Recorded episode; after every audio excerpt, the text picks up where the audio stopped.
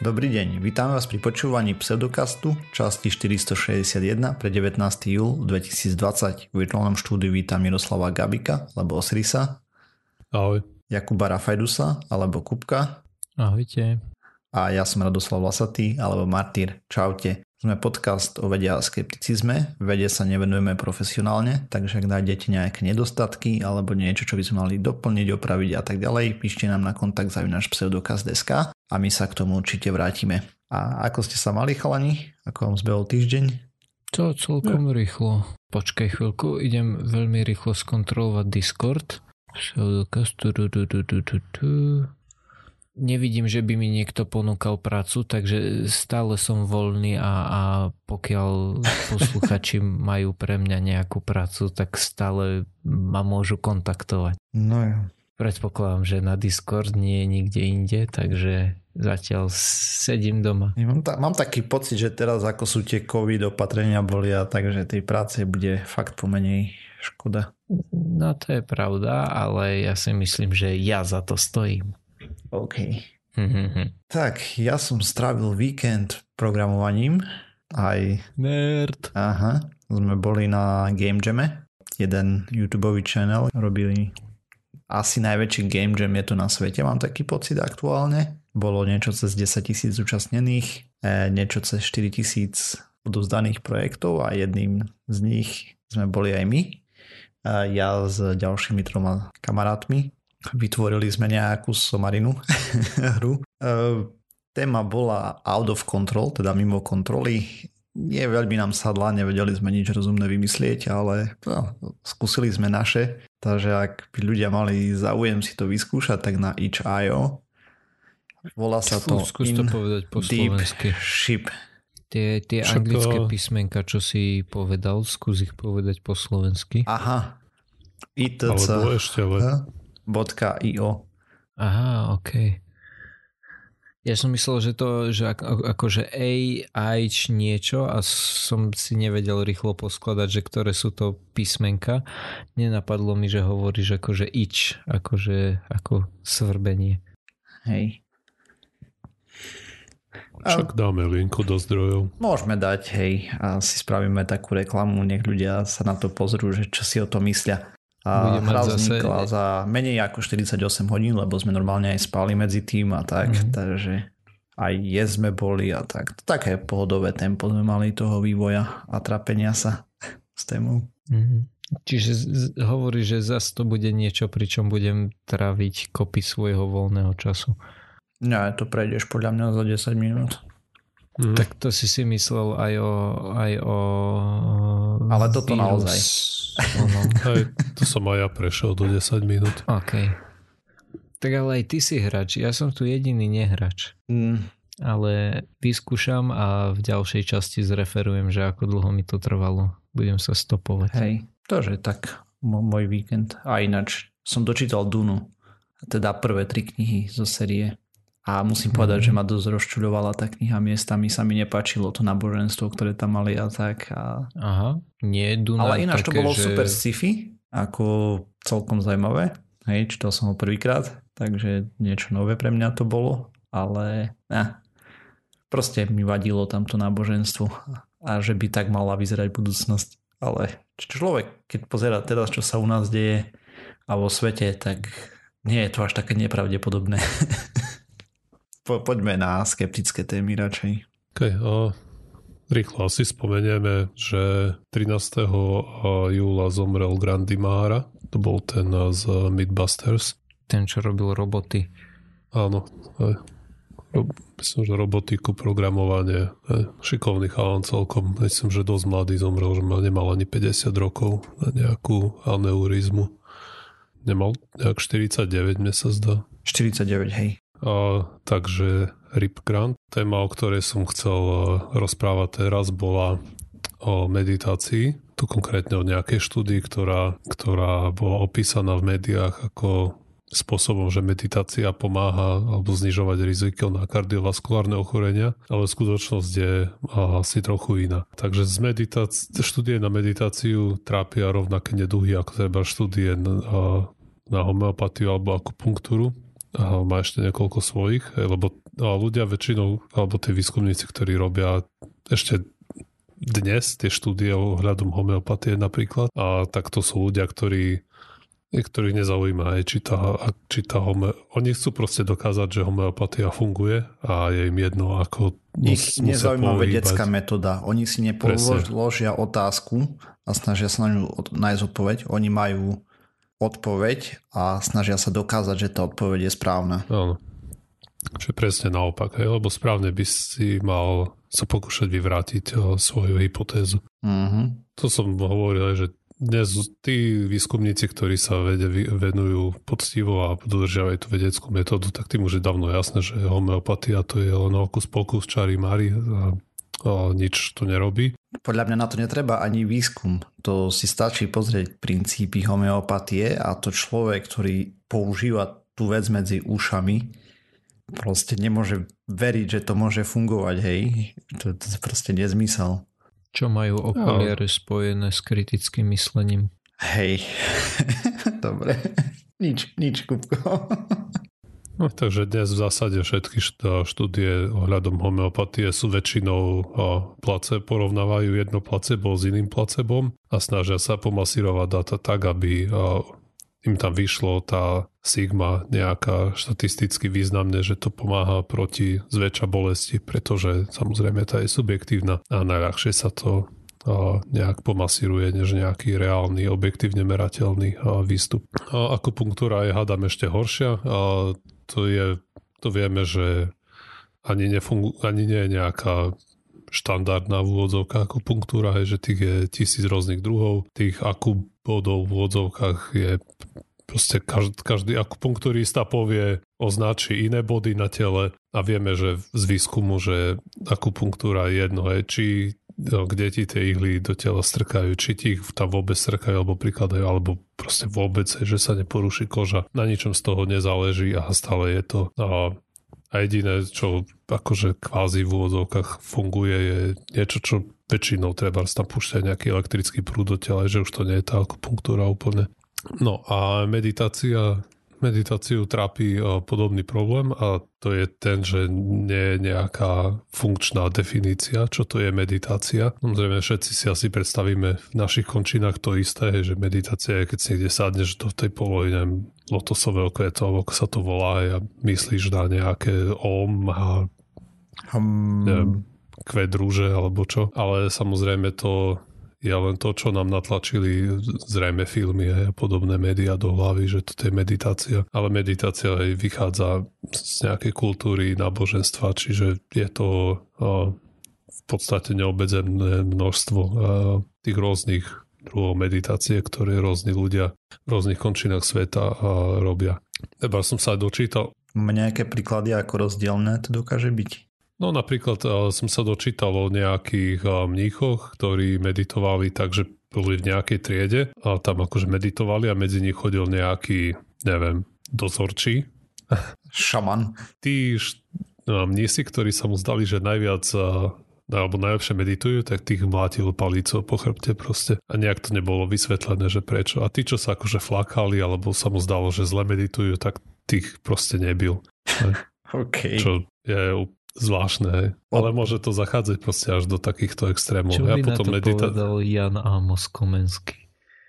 Asi by pokrčil ramenami.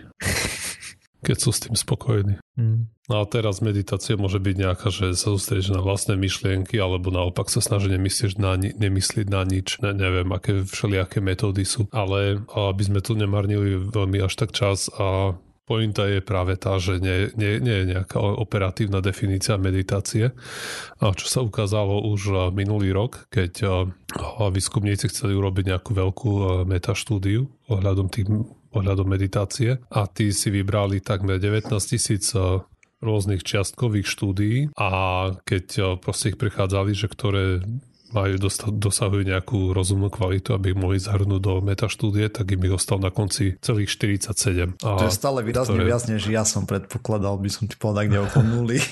Tak niektoré asi môžu mať nejakú, vieš, hej, jasne, nejakú kvázi použiteľnú metódu, štatistiku. Tak, tak možno to robili ale aj nejakí tu... skeptici, vieš, asi snažili spraviť reálnu štúdiu na meditáciu. Možno, ale z toho vidíme, že je vonku Aj keď nevieme naisto, hej, že či všetky tie štúdie, ktoré vyradili, či to bolo úplný hnoj, alebo len do polovice. Ale je zrejme, že veľká časť tých štúdií, ktoré sú na meditáciu, nedos- sú nejaké pofidernejšie. A vlastne aj z toho, čo im tam ostalo, tak tam je štúdia ukázala, že meditácia nevyzerá, že by pomáhala na nejaké merateľné výstupy, alebo že by mal nejaký pozitívny dopad, a to či už na náladu a pozornosť, a užívanie rôznych navykových látok, a stravovacie návyky, spánok alebo hmotnosť. Neukázalo to žiaden, žiaden dôkaz na to, že tie meditačné programy boli lepšie ako nejaký, a nejaký aktívnejší prístup, teda treba z lieky, cvičenie alebo nejaké te, a, terapie. Uh-huh. Čiže ten výstup je úplne podobný ako pri tej homeopatii a akupunktúre, teda že proste keď sa pozeráš na tie kvalitnejšie štúdie, tak ten efekt tam prakticky neexistuje. No ale stále sa objaví nejaká štúdia, ktorá pretečie až do médií a tam sa potom sa to nejak pokrúti, ten výsledok, a vychádza, že no, táto metóda pomáha. No a teraz vyšla nejaká štúdia práve o tom, ktorá hovorí, že meditácia je spojená so zníženým rizikom na kardiovaskulárne ochorenia. To, to je odvážne tvrdenie. No ale už to, už tá formulácia je, že je spojená s niečím. Už to je v podstate červená vlajočka, lebo už, to už vieme dobre, že to je len nejaká korelácia. Tých vlajoček je tam trochu viac. A, takže táto štúdia bola robená formou dotazníku.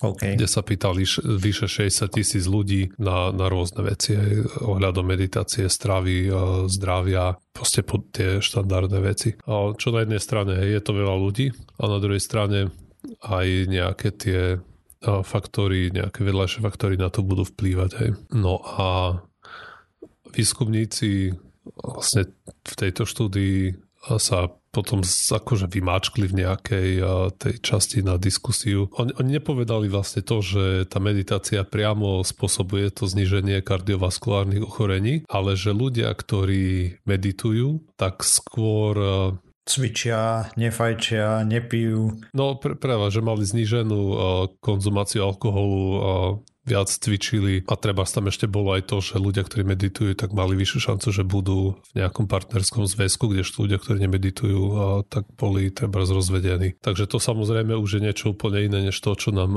tvrdia novinári, lebo teraz oni to museli vlastne trochu otočiť, ten výsledok, a povedali, že tá meditácia v skutočnosti nevplýva nejak na to kardiovaskulárne zdravie, ale že podporuje nejaké správanie, o ktorom vieme, hej, že má pozitívny vplyv na tie kardiovaskulárne ochorenia. Čo samozrejme nie je to, čo oni chceli merať. Hej.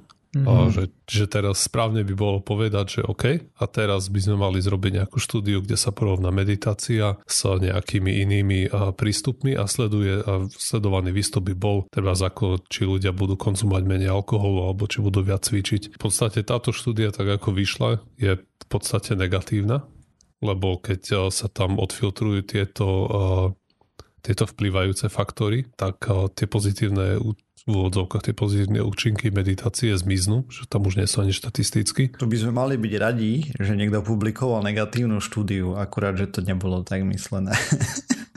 Aj, len t- urobili proste tam nejaké kúzlo, kde z negatívne štúdie urobili o, pozitívnu. Hej. Ale môžem sa akože tešiť, hej, lebo štatisticky, ak budem meditovať, tak štatisticky mám menšiu šancu, že budem v skupine ľudí, ktoré bude mať kardiovaskulárne ochorenia. Ne. To nemôžeš povedať. To vôbec z toho nevyplýva. No dobré. Tak potom nič. Ja už som sa tešil, že som prišiel na nejaké zásadné objavenie. Môžeš postaviť hypotézu, že ak medituješ, tak budeš pravdepodobne robiť aj iné veci, ktoré sú spájané s tým, že ne, nedocieliš to, že budeš mať kardiovaskulárne ochorenia.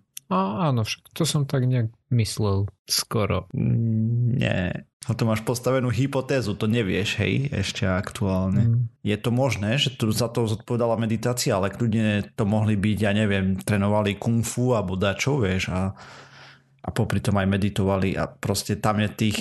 Ja som ani nemyslel, že by za to zodpovedala tá meditácia, ale že podľa toho, čo ste sa teraz vyrozprávali, tak je väčšia šanca, že keď medituješ, tak robíš aj nejaké zdraviu prospešné činnosti. Možno. O, možno, ale to neznamená, že ty, keď začneš meditovať, tak o, začneš robiť tie činnosti, ktoré naozaj pozitívne vplývajú na kardiovaskulárne zdravie. To mi je úplne jasné. Ja som chcel iba vybabrať so systémom, že tým, že začnem meditovať, tak štatisticky by som mal mať akože väčšiu šancu nemať. Hej, lebo, lebo ľudia, ktorí... Med... Ja síce budem rozvedený pijak, ale, ale budem meditovať. Chápeš? To je dobrá kariérna dráha, na ktorú sa chceš vydať. Tak, tak. Paťka už o tom vie. Oboznámil s plánom. Ona teraz spí. Varením pivíčka sa to začína. Áno, áno, ona teraz spí, takže, takže môžem rozprávať, čo chcem. Okay. Našťastie to nie je nahrávané, že? Hey, hey. Presne tak. Určite to nebude tak v podcaste. Ja dúfam, počkaj, počkaj chvíľku. Už nahrávame, teraz je dvadsiata štvrtá minúta, dajme tomu, že päť minút sa vystrihne, to ona už bude spať, keď to bude počúvať, lebo ona hovorí, že sa aj pri, pri, nám, pri nás dobre zaspáva. Takže ja sa spolieham na to, že po určitej dobe už môžem povedať čokoľvek. Mm-hmm. No dobre. Ináč na to som prišiel, že sú určité podcasty, Pseudokast nie, pritom, pritom nie, lebo vždycky čakám na seba a svoj hlas, aby som sa počul a tak ďalej. Ale sú určité podcasty, pri ktorých sa skrátka dobre zaspáva. Že tí ľudia tam majú také príjemné hlasy a, a skrátka dobre, je, je fajn si to pustiť na večer. A už či pritom zaspím, alebo nie, nie vždy, ale keď hej, tak je to také príjemné zaspávanie. No a keď počúvam podcasty, tak chcem si niečo z nich pamätať, lebo väčšinou počúvam nejaké naučné alebo tak. Uh-huh. A tým pádom to neprichádza v úvahu používať ako zaspávatku. Uh-huh. Lebo potom čo máš z toho. Takže hey, okay. Šoferovanie a behanie uh-huh. alebo bicyklovanie a popri tom... Uh-huh. Ja mám zopár aj takých, kde sa v zásade rozprávajú o ničom, lenže skrátka sa rozprávajú. Baví ma to viac ako pesničky. A tak tie sú na to celkom fajn. Mm. No dobre, poďme na ďalšiu skeptickú tému. Budeme sa znova venovať našej pandémii, teda covid devätnásť. Ako to už familiárne označuje, že naša pandémia. No tak je to naša pandémia, sme ľudia a priviedli sme si ju a teraz si ju budeme užívať asi ešte nejaký ten piatoček a máme nejaké zlé správy a nejaké dobré. Takže začneme tými zlými. Mm, tuto musím podotknúť, že máme rôzne typy štúdií, hej, a najnižší je in vitro, niečo v tomto funguje, hej, v skúmavke a potom sa to posúva do in vivo u ľudí a tak. A ešte aj z tých ľudských máme rôzne stupne kvality, s tým, že prvé sú niečo ako opisy medicínske, hej, že lekár mu príde nový pacient a má nejaké nové príznaky choroby, hej, a to opíše tú chorobu. On nám nič nevypovedá o tom, ako sa tá choroba šíri alebo tak, len proste aké má príznaky, hej, čo boli dôsledky a tak ďalej. No a to sa robí aj teraz s týmto ochorením, hej, lebo je to nové, takže sa zistujú veci. A jedna malá štúdia na šiestich pacientoch v odzovkách štúdia, hej, lebo to je plus minus opisné, zistili, že takmer každý jeden orgán u tých, ktorí všetci šiesti tí pacienti boli po smrti a po covide každý ten orgán mal v sebe krvné zrazeniny. Na základe toho postavili nejakú hypotézu, že približne tridsať percent hospitalizovaných pacientov má krvné zrazeniny. Dokonca vo veľkých aj v malých vlastne žilách, hej, čo je dosť problémové. Môže to viesť napríklad k mozgovým porážkam, infarktom a kopec ďalším problémom zlyhaniam orgánov a tak ďalej. Mm-hmm. Bude tam určite nejaké percento ľudí, ktorých sa to bude týkať. To sa bude brutálne Čiže, upravovať. Tá, ale a, aká bola pointa toho, toho celého tým pádom? Len akože všimli sme si krvné zrazeniny, dávajte si na ne pozor? Nie, to je, toto robia vlastne lekári pre ostatných lekárov, hej. To nie je informácia pre teba, mm-hmm. len na čo si majú dávať pozor, hej, a tým pádom sa to bude ďalej pozorovať, že ako často sa to vyskytuje a tak ďalej. Mm-hmm. Jasné. A Napríklad to môže súvisieť s tým, že bol zaznamenaný vysoký nárast infarktov, hej, počas pandémie u ľudí, u ktorých ne, nebol detekovaný COVID, pričom kľudne mohli mať, lebo mm-hmm. krvná zrazenina a infarkt ide dokopy. Hej, nevieme ešte, ale je tam podozrenie. A potom je ďalšie veľké podozrenie, a teda, že COVID poškodzuje mozog. To bola zase plus minus opisná štúdia na štyridsiatich troch koronavírusových pacientov vo veku od šestnásť do osemdesiatpäť a prebiehala od apríla, od deviateho apríla do mája pätnásteho a zase iba popis príznakov. Desať zo štyridsaťtri nakazených mali vážne opuchy mozgu, hlavne treba výsledok toho tu je treba pozorovať pacientov po opustení z nemocnice. Postavené hypotézy sú, že sú možné vážnejšie poškodenia mozgu, možný úbytok kognitívnych schopností. Videli normálne psychózy, delirium u niektorých pacientov, halucinácie a tak ďalej. Potom, čo ich napríklad prepustili z nemocnice. Bez s tým, že predtým nemali žiadne neurologické problémy. Hej, napríklad päťdesiatpäťročná žena, predtým nič. Prešla cez si COVID, vrátila sa domov a potom robila zvláštne veci veľmi. A zistili, že proste nejaký ten piatoček, potom sa jej niečo uh, vyvinulo na mozgu, alebo tak. Zase oveľa viacej výskumu treba, hej, toto je začiatok. Nevieme, aké percento je tých nakazených, lebo tých štyridsaťtri pacientov a z toho desať, hej, malo mm. tie vážne odpuchy, ale to už bolo, to bola štúdia robená na neurologickej klinike, plus minus na Oxforde a tým pádom je tam nejaký bias, už máš nejaké problémy, ideš k neurologovi, hej, takže bude tam nejaké percento mm-hmm. tohto a tiež. To boli tí istí ľudia, to, to boli dve rozdielne štúdie, nie? Áno, hej, to boli iné. Čiže a v tejto druhej štúdii tiež boli po smrti, či ešte nie? Nie, nie, nie. Tam boli tí, čo mali, boli živí a hej. Nepozeral som, koľko mm-hmm. z nich nakoniec zomrelo, myslím, že... Hej, hej. Asi nikto, ale nie, nie som si istý. Hej, ale to mi mohlo napadnúť, že keď tá pani sa správala zvláštne, takže asi nebola mŕtva. Uh-huh. On je tam podozrenie, že potom budeš mať nejaké poškodenia nervovej sústavy. Ukazujú sa aj nejaké poškodenia nervovej sústavy a tak ďalej. Hej, zase u nejakého percenta pacientov to sú novinky plus minus. A veľmi zriedkavé pravdepodobne. Uvidíme ako ďalej. Hej, to je proste vírus je mrška. Škareda. No a máme dobrú správu a teda štrnásteho júla vyšla konečne štúdia, o ktorej sme tu rozprávali v máji a sme tu rozprávali o štúdii, kde bolo štyridsaťpäť účastníkov a je to phase jedna štúdia, teda tá, kde sa testuje eskalácia dávky. Mali od osemnásť do päťdesiatpäť rokov, dvadsaťtri žien, dvadsaťdva mužov a šestnásteho marca začali s testovaniami. V máji, keď sme tu rozprávali, som zabudol si poznačiť v ktorej časti, tak vyšla predbežná, že to vyzerá dobre s vakcínou a teda oni začali testovať mRNA vakcínu, konkrétne sa volá mRNA jedna dva sedem tri, pomlčka jedna dva sedem tri. Skupinu rozdelili na pätnásť ľudí, teda spravili z nej tri skupiny z tých a testovali im rôzne dávky tej vakcíny. dvadsaťpäť, sto a dvestopäťdesiat mikrogramov boli. Druhá dávka vakcíny bola po dvadsiatich ôsmich dňoch, to znamená, že na prvý deň a na dvadsiaty deviaty deň dostal človek rovnaké množstvo vakcíny, teda keď dostával dvadsaťpäť, tak dostal aj druhú dvadsaťpäť, keď dvestopäťdesiat, tak aj druhú dvestopäťdesiat. Čo odpozorovali, že čím vyššia dávka, tým viac protilátok vytvorilo telo. Už po prvom podaní a po druhom sa to ešte znásobilo. Všetky skupiny mali vyšší počet protilátok ako ľudia, ktorí boli nakazení covidom a prekonali ochorenie. Produkcia protilátok pokračovala aj ďalej. Potom ako dali druhú dávku, hej, tak proste tvorilo telo ďalej. Polovica subjektov mala mierne až stredne ťažké vedľajšie účinky od očkovania. Tam sa zaradzovali...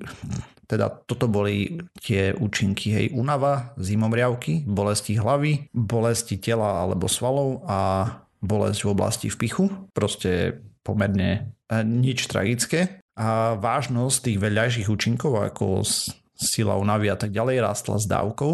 To znamená, že u dvestopäťdesiat mikrogramov dvadsaťpäť, dvadsaťjeden percent zúčastnených malo tie vážnejšie problémy. Traja účastníci nedostali druhú dávku, jeden sa vyhádzal na oboch nohách, takže nejaká alergická reakcia alebo niečo.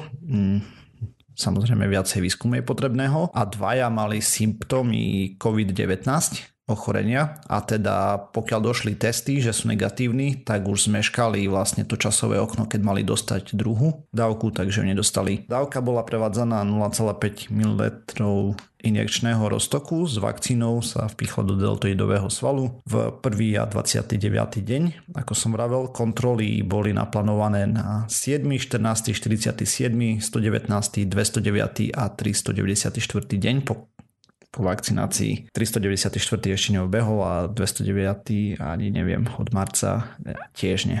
Takže tak k stodevätnástke sa blížime. Proste pozorujú tých pacientov ďalej, je to phase jedna štúdia, avšak spoločnosť, konkrétne toto je vakcína od spoločnosti Moderna, dvadsiateho siedmeho júla by mala začať ďalšia fáza testov, už na väčšej škále a naberajú ľudí do fázy tri. tridsať tisíc ľudí už naberajú. Je to prvá mRNA vakcína, ktorá vychádza, v princípe je postavená na tom, že obsahuje informáciu, ako sa tvoria tie proteínové pichliače, cez ktoré ten vírus vnikne do tela, ale keď tam nie je ten vírus, tak mm, ten vírus je relatívne, teda vírus, ten pichliač proteínový je relatívne neškodný. Výhoda tejto technológie je, že netreba pestovať vírus, tým pádom netreba uzatvárať, alebo no, lebo normálne sa najprv štandardizuje proces, ako sa pestuje vírus alebo podobne a, a tým pádom, keďže toto nemusia robiť, tak by mala byť rýchlejšia produkcia. Nevýhodou je samozrejme, že je to prvá vakcína takéhoto druhu. Kopec neznámych ešte stále. Bola to phase jedna štúdia na štyridsiatich piatich ľuďoch. Išlo o eskaláciu dávky, ktorá je ešte bezpečná pre ľudí. Štúdia phase dva zatiaľ nie je dostupná. Výsledky, ale podľa oznámenia už ukončili nábor a na druhý stupeň testovania na základe prvej fázy, teda majú, budú mať v druhej šesťsto dospelých vek osemnásť plus, rozdelení budú na dve skupiny, jedna od osemnásť do päťdesiatpäť a vek a druhá nad päťdesiatpäť vek a budú podávať dva druhy vakcíny päťdesiat a sto mikrogramov účinnej látky a dokončí by ju mali dvadsiateho prvého augusta. Čo je za rohom, doslova.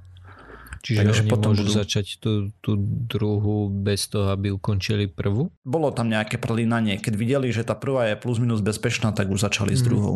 Nie, jasné. A ona teraz beží. A s tým, že, ako som spomínal, naberajú už ľudí na phase tri, lebo toto ako beží, tak vyzerá, že je to tiež veľmi pozitívne.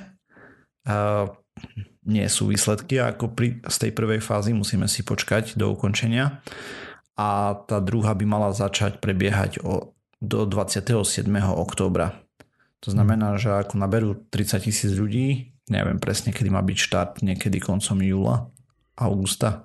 A tu treba ešte spomenúť, že štyria potenciálni kandidáti majú vakcínu už v tretej klinickej fáze, že to pri, pripravujú. S tým, že tretia klinická fáza je už o účinnosti, ako vírus reaguje na vakcinovaného človeka v reálnom svete. Hej. Proste, že či máš reálne imunitu, či potom ty si ďalej širiteľom alebo nie a takéto veci. Mm. A toto Takže, sú tie vakcíny s čipmi, či ešte bez? Všetky sú s čipmi. Vakcíny bez okay. čipov sa nevyrábajú. Dobre. A... Som, ja, som rád, že sme si to vyjasnili.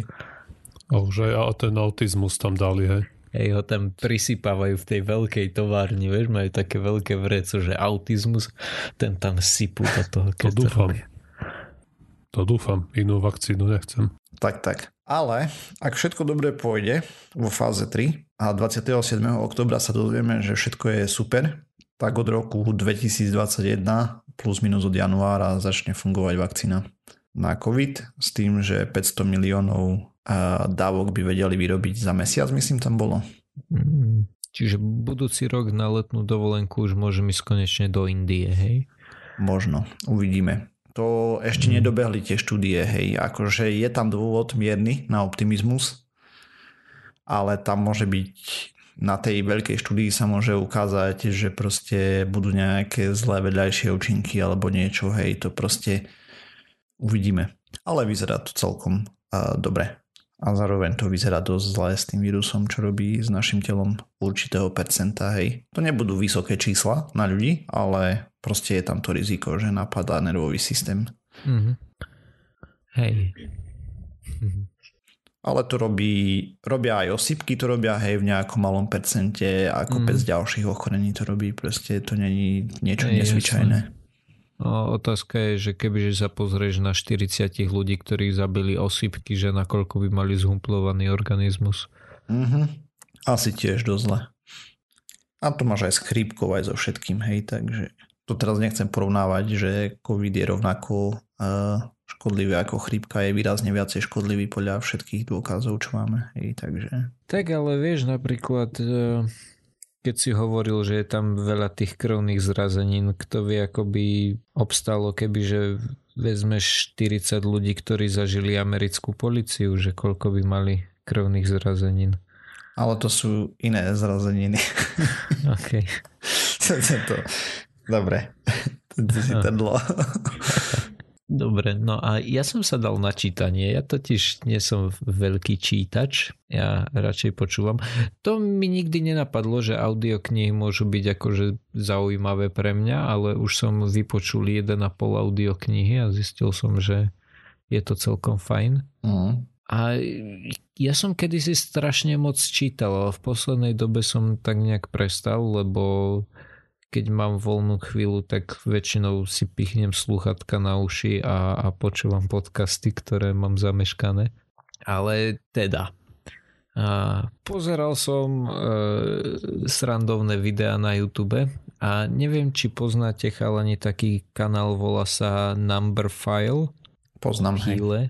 A tam rozprávajú rôzni... E, učitelia matematiky o rôznych zaujímavých matematických problémov. Mm-hmm. A jedným z tých prednášajúcich alebo z tých vysvetľujúcich je aj Matt Parker, ktorý dokonca napísal knihu, ktorá sa volá Humble Pie, čo je také, taký vtip v angličtine, niečo na štýl hubovej polievky, tak oni majú Humble Pie, čo je akože, pomôžte mi, čo je humble. Humble, že skromný. Pokorný. Áno, skromný. Áno, ďakujem. Akože pokorný koláč, že kedy, keď zješ humble pie, tak to znamená, že akože vyžerieš, čo si spravil zle a ospravedlíš sa a tak ďalej. Ale on to teda nepíše pé í é, ale iba ako pé í, ako pí. Proste je to taká, taký srandovný názov a podnadpis to má komedy. Je to pan. Áno, presne tak. Uh, Comedy of Math Errors, čiže zaoberá sa tam nejakými uh, rôznymi chybami z uh, ozajstného života, ktoré nastali a ktoré uh, by, povedzme, že správnym použitím matematiky, ktorým by sa dalo predísť. Spomína tam napríklad, má to rozdelené do rôznych častí, myslím, že začína uh, mostami a podobnými vecami, kedy napríklad rozpráva o, o moste, ktorý sa dostal do rezonancie tým, že začal fúkať vietor a potom sa zrútil, alebo... To je z toho veľmi krásne video, len tak mimochodom. Áno, áno. Jak sa to rozkývalo brutálne. Mhm. Ale mňa na tom práve zaujalo napríklad to, že čo všetko ten most vydržal. Samozrejme, link na video bude v popise podcastu. Že ten most dosť tancoval pred tým, ako sa zrútil, že fakt on sa akože technicky bol, no očividne nebol dobre navrhnutý, ale bol dobre post... nebol dobre navrhnutý, ale bol dobre postavený, lebo, lebo sa zvládol kývať dosť veľa. Alebo napríklad niečo podobné sa stalo s Millennium Bridge, čo je most iba pre peších v Londýne, ktorý tiež tým, že ľudia po ňom začali chodiť, tak sa nejakým spôsobom dostal do rezonancie a začal sa kývať viac, ako by sa mal kývať. Mm-hmm. To preto mali aj vojaci zakázané pochodovať po mostoch kvôli rezonancii. Áno, áno. A potom, lebo stále sme pri knihe, tak...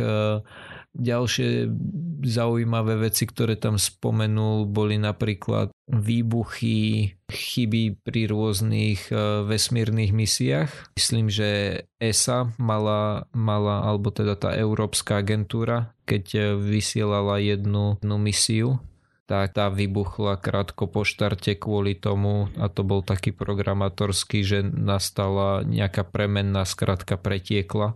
Mm. Buffer overflow. Oh. Áno. A bol z toho problém. Že ak si dobre spomínam, tak e, rátali pôvodne, že v tej premenej bude povedzme osem bitová hodnota, ale neskôr zväčšili presnosť na šestnásť bitov a tých šestnásť bitov sa už nezmestilo a pretieklo to niekde, kde nemalo. A raketa si povedala, že ja, ako to Cartman povedal, že kašlem na vás, jadu domu. A berú si svoj prase. Tak, presne tak. To sú také programátorské. Momentálne čítam, spomínal tam napríklad vzdialenosti a ich meranie, hej, že ak si dobre spomínam, tak to bola švédska loď niekedy v nejakom roku tisícšesťsto, päťsto, sedemsto. Postavili úžasnú loď, ktorá bola v tom čase najviac vyzbrojená loď na svete a keď ju pustili na vodu, tak po pár minútach sa prevrátila a potopila sa. Bú. Tým, že jedna z vecí, ktoré k tomu pravdepodobne viedli, bola to, že bola tak veľmi vyzbrojená, že ten vrch lode bol skrátka príliš ťažký a pomohol k tomu, aby sa preklopila, ale teda tá loď potom, ako sa potopila, tak z nej vyslobodili tie bronzové dela, ktoré boli drahé, ale ten vrak sa veľmi dobre zachoval. A pár desiatok rokov dozadu, myslím, že to boli päťdesiate roky, ho zachránili, vyťahli ho, vyťahli ho von, teraz je v múzeu. Ale čo bolo... Ja, že začal plávať. Nie, nie. Čo bolo zaujímavé, bolo to, že, že potom na palube našli štyri pravítka, alebo štyri metre, s tým, že jeden používal stopy jednej krajiny a druhý používal stopy druhej krajiny. Teda akože vzdialenosť stopy. A, a potom, keď si pozreli tú loď, tak zistili, že, že vlastne jedna strana je trochu iná ako druhá, že pravdepodobne domnievajú sa veci, historici, že skrátka jednu stranu lode robili povedzme Holanďania a druhú stranu robili Švédi. Vymýšľam si krajiny, lebo si nepamätám, že aké stopy to boli, ale že skrátka loď bola na jednej strane trošku Ušia. iná, pretože merali inými metrami ako na druhej strane a to pomohlo tomu, že, že keď mala ťažký ten vrch a zafúkal vietor, tak sa skrátka prevrátila na bok. Alebo nebola symetrická tým pádom, takže áno. Z jednej strany mala vyšší ubojanci mm. a jak sa to povie po slovensky do čerta? Stlak? Aha, asi. Hej, hej, stlak, áno. Rozdielný stlak. S tým, že teda boli to švédske stopy a amsterdamské stopy. A, a loď sa nachádza vo uh, Vasa. Ak, Vasa sa volala loď. Kde sa nachádza teraz, narýchlo neviem dohľadať. Myslím, že mám model tej lode. Jaký mrňavý. Hej. Ó, super. A sem tam si... Uh... si kúpil také malé loďky, až desať centimetrov z dovolenky. Si to niekedy donesem, keď nájdem nejakú peknú. Mm-hmm. Že Vasa mám tiež. Mm-hmm. Super. A je na jednej strane ušia, ako na druhej, alebo tak neproporčne postavená? To teraz, to ti neviem z hlavy povedať. No a každopádne, teraz som sa momentálne dostal na miesto v knižke, kde sa rozpráva o teplotách, lebo z- začal tým meraním vzdialenosti, tam rozprával o tej, o tej lodi a, a pokračoval tým, že meranie vzdialenosti je akože od veci, hej, ale stále aspoň vieš, kde máš začať, hej, vieš, že nula bude, keď nenameriaš nič. Hej. Ale že pri, pri teplote je to také, že tam sa nevieme zhodnúť ani na tom, že kde začať. A opisoval napríklad to, že... Ako, ako skoro celý z... svet sa vie zhodnúť, kde začať, okrem Ameriky a ešte jeden, jedna krajina je, čo používa. Nie, nie, je ich, je ich viacej a keď mi dáš pätnásť sekúnd, tak ti aj poviem, že ktoré. OK.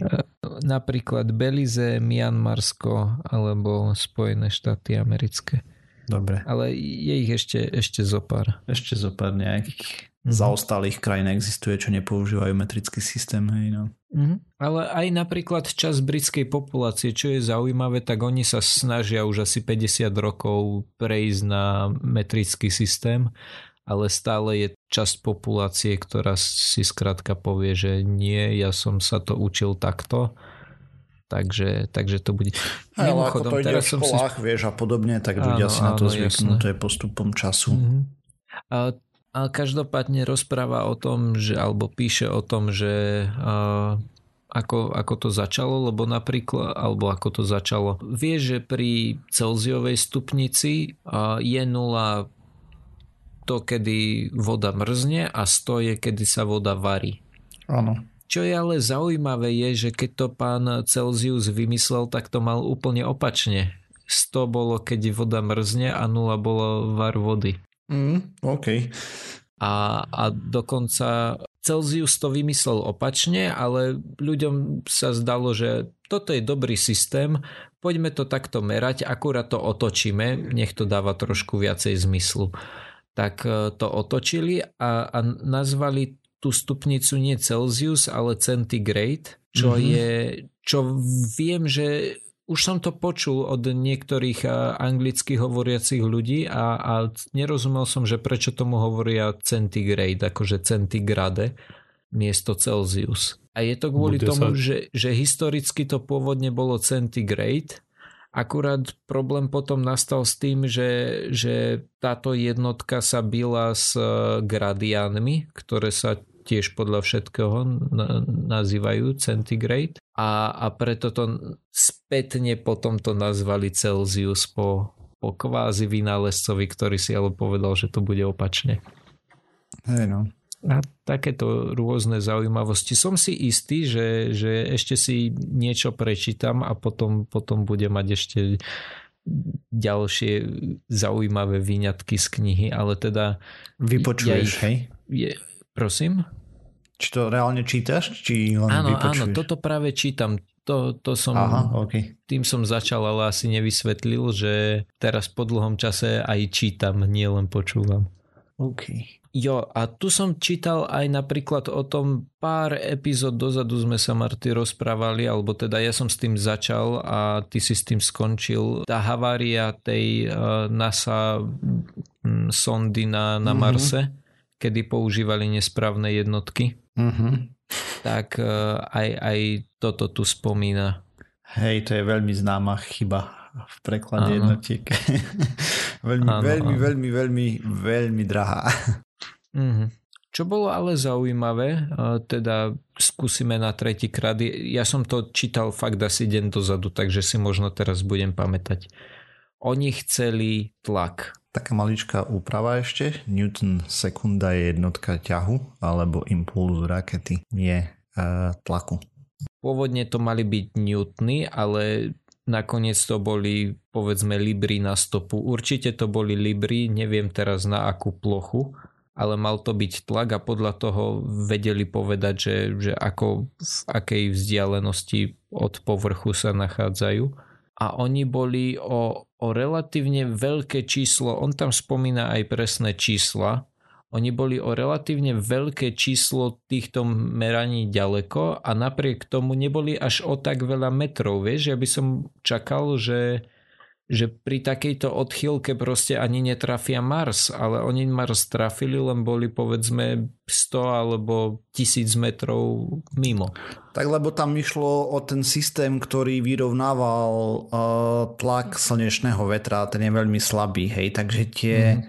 šťuchy, ktoré oni prirátavali mm. a ktoré išli mm. iné, boli trošku, vieš... O veľmi, veľmi Aha, málo, že... hej. A tým mm, pádom jasne. V konečnom meritku sa pohli, že boli namiesto štyristo kilometrov od povrchu dvesto alebo podobne. A mm-hmm. najsmutnejšie na tom je, že tí inžinieri, ktorí tam boli, ešte aj upozorňovali, že im nesedia nejaké merania, alebo nejako ináč dorazili, Aha. už teraz nepamätám presne. To odmávali, že to není problém. Mm-hmm. Oni a chceli ešte také ešte... merania robiť nejakú úpravu trajektórie, hej. Mhm. Tiež by som chcel ešte upozorniť takto, lebo vždy, keď si to čítam, tak si to tam prečítam, ale málo kedy to spomínam, že NASA si vyžiadala, ona to totiž outsourcovala, dávala to robiť inej firme, tú časť kódu alebo súčiastky. NASA povedala, chceme to v newtonoch, ale firma to dodala v iných jednotkách. Hej. To len, aby, aby sme si nemysleli, že tým, že NASA je americká firma, tak aj oni používajú takéto jednotky. NASA používa metrický systém už dosť dlho. Mm-hmm. E, myslím, že práve po tomto to povedali, že všetko bude metrické, čo sa týka mm-hmm. týchto vecí. No. Takže ja som len takto chcel zreferovať, že po dlhej dobe čítam knihu a že je zaujímavé. Tak som vám chcel povedať, že, že o čom knihu čítam. Super. Hej, no sú to také rôzne kuriozitky, sú celkom zabavná vec na čítanie. A potom keď si uvedomíš, že na takej vesmírnej sonde niektorí ľudia strávia desať rokov, hej, alebo aj dlhšie, a mm-hmm. najprv to navrhneš s návrhom a so všetkým aj dvadsať tridsať rokov, hej, proste, a potom to rozplacneš o povrch planéty, keď mm-hmm. tvoje celoživotné dielo vlastne pracovné, tak to asi není veľká radosť. Áno. Ono napríklad, toto tam spomínal pri tej európskej rakete, ktorá vybuchla kvôli tomu buffer overflow, že na jej palube sa nachádzali nejaké zaujímavé experimenty, na ktorých skrátka iba na tom experimente, ktorý mal byť iba vynesený povedzme na obežnú dráhu, pracovali takmer celý život a skončilo to, nie som si istý, myslím niekde z Francúzska to, to strieľali, ale v nejakom močiari, a že keď to pozbierali, tak tí ľudia potom dostali nazad tie, tie kúsky tých prístrojov, keď sa to zachovalo a keď to rozoznali, že si predstav, že ty teraz na niečo stráviš päť rokov života a potom ti to príde zablatené, že tu máš, nevydalo. A to päť rokov je ešte fakt skromný čas, hej, vyslovene. A myslím, že Cassini sonda to bolo od návrhu k realizácii k tomu, až že došla, to bolo dvadsaťpäť rokov alebo tak nejako. Ale teraz som trep, stresol len číslo z hlavy, hej, takže určite sa milí minimálne o desať rokov. Ahojte, trošku postprocesingu, takže Cassini návrh začal niekde okolo devätnásť osemdesiatdva alebo osemdesiattri, ako sa na to pozrieme, a dorazila k Saturnu v roku dvetisícštyri, takže celkom slušná štreka to bola pre celý projekt. Hej, kľudne si mohol povedať James Webb Teleskop a ano. Tam máš tiež zaujímavé roky. A pribúdajú. Tu vidíme možno, čo skoro poletí. No, no dobre, ale sme sa dopracovali na záver tejto časti Pseudokastu. Ďalšia časť znova o týždeň. Nájsť nás môžete na www bodka pseudokast bodka es ká, písať nám môžete na kontakt zavináč pseudokast bodka es ká. Okrem toho sme na sociálnych sieťach ako Twitteri, Facebooku, sme na YouTube, iTunes, Spotify, na všetkých možných a nemožných podcastových agregátov. A ešte, keďže stále máme výnimočný stav, takže nám môžete posielať dve percentá z dane. Možno to bude trvať do konca roka. A keď nás chcete podporiť ešte viac, tak nám nás zdieľajte, lajkujte, odporúčte známym, nech si nás vypočujú. Možno sa im zapáčime. Čaute. Hviezdičky na iTunes. Čaute. Ahojte.